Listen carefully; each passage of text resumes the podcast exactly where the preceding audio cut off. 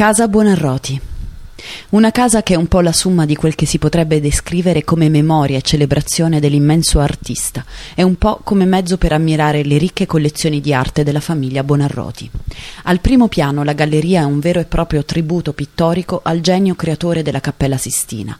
Qui infatti il nipote fece decorare le pareti con dipinti di artisti barocchi, fra cui Artemisia Gentileschi, il Passignano, Matteo Rosselli. Nella sala detta della notte del dì ancora un profluvio di dipinti che riempiono pareti e soffitto, oltre ai ritratti del sommo artista di cui segnalo quello di Cristoforo Allori e la testa bronzea opera di Daniela da Volterra ma è nella stanza della Madonna della Scala e Battaglia dei Centauri che si respira profumo di Michelangelo.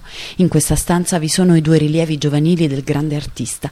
Continuando si passa per la sala dove sono esposti alcuni ritratti di Michelangelo, per poi giungere alla sala dei disegni di Michelangelo, tra cui una Madonna con bambino, un nudo di schiena e uno studio di fortificazione.